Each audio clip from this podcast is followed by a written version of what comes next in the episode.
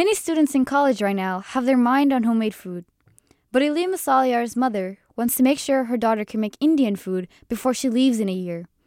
But there's a catch. Radioactive's Aliyah Musaliar has the story. I'm the worst cook. I'm actually worse than the worst.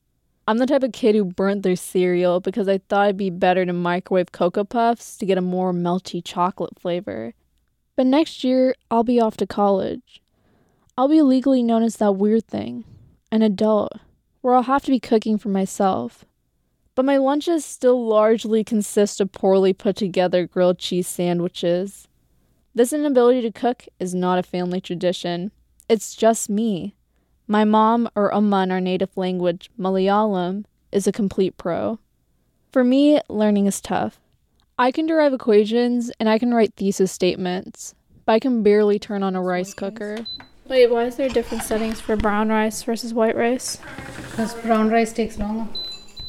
Why? Why? I grew up with those typical South Indian staples puttu with banana, portachi, and even a full sadhya meal. Sadhya is the go to dish for Indian weddings and festivals. It's served on a big banana leaf instead of a plate and has dozens of small curries. It's also the dish my mom wanted to teach me. Sadhya is eaten for Onam, a festival that originated in Kerala. That's the state where my family is from in India. It's it's traditionally a Hindu festival, but uh, everybody celebrates it. It's after the rice harvest, and usually it's in September. And uh, and that's what my mom is teaching me right now. Look, you're messing up. How am I doing? What? You're messing up all over the place.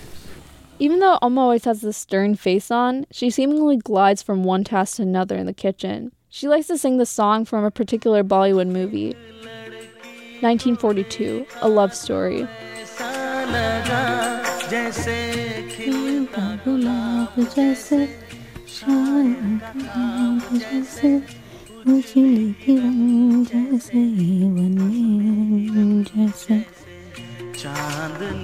I watch her whenever she's cooking.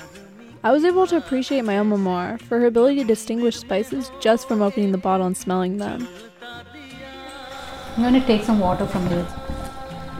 What are you taking water from? From the avial, uh, the vegetables I cooked down. I feel like it's too there's too much water, so I don't want to add more water. It's the time when I need to start thinking about my life outside of our family home. Adulthood to me is independence. How my mom was presented adulthood was entirely different. My mom's parents weren't too wild for her to pursue a job. As long as I uh, had no complaints and I passed every grade, my parents were okay.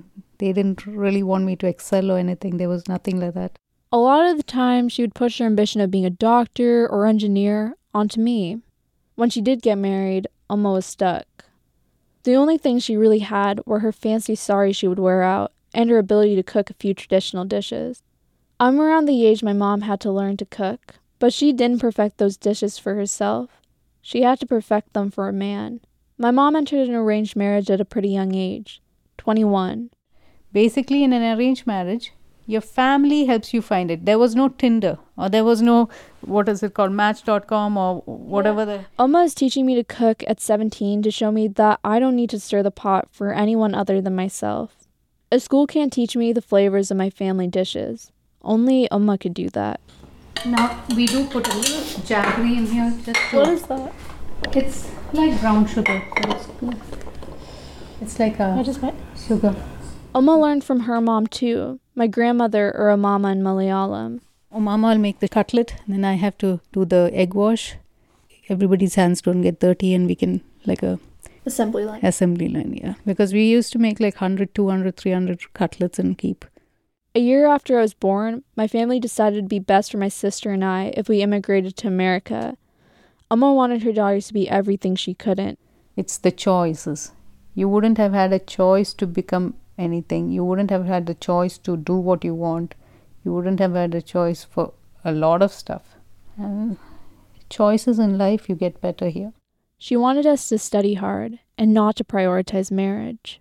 But America is a country full of supermarkets with Wonder Bread and tomato soups. Amma didn't want us to lose touch with our heritage. For breakfast, no Froot Loops for me. It was going to be dosha, chamandi, and sambar. But even if she could make these dishes, Amma felt like nothing tasted the same in America.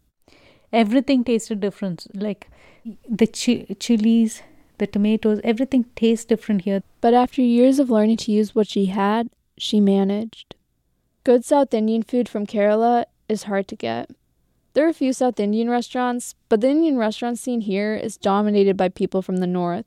North India and South India have distinctly different cultures. So if I want to eat a good sadhya meal, I need to learn to make it by myself. This is what? My mom is showing me the beauty in holding the knife on my own. Oh my god. Even with her by my side, I was lagging. Uh, This lime thing fell. I don't know where to put it. Okay, wait, I got it. So we're going to do. We're going to cut vegetables for uh, avial, which is like a dry, like all the root vegetables. What we do is we cook it down and then we put coconut. But in the end, the girl who burnt her Cocoa Puffs made a pretty okay sadhya meal. I laid the dish out for my dad to try. I even looked to my mom for her final approval. I love black eyed those black eyed. I'm not a bean person. It's a, become a little watery. is it black eyed beans or peas? Peas. It's a peat. Black eyed peas, you know the music group. What happened to this guy, the black eyed pea guy? Amma learned to cook because that's the skill an ideal Indian bride would have, a prerequisite. But she wants me to be as independent as possible. I'm her restart. Now, what my mom really has are her nice saris, her ability to cook a few traditional dishes, and the hopes for her daughters.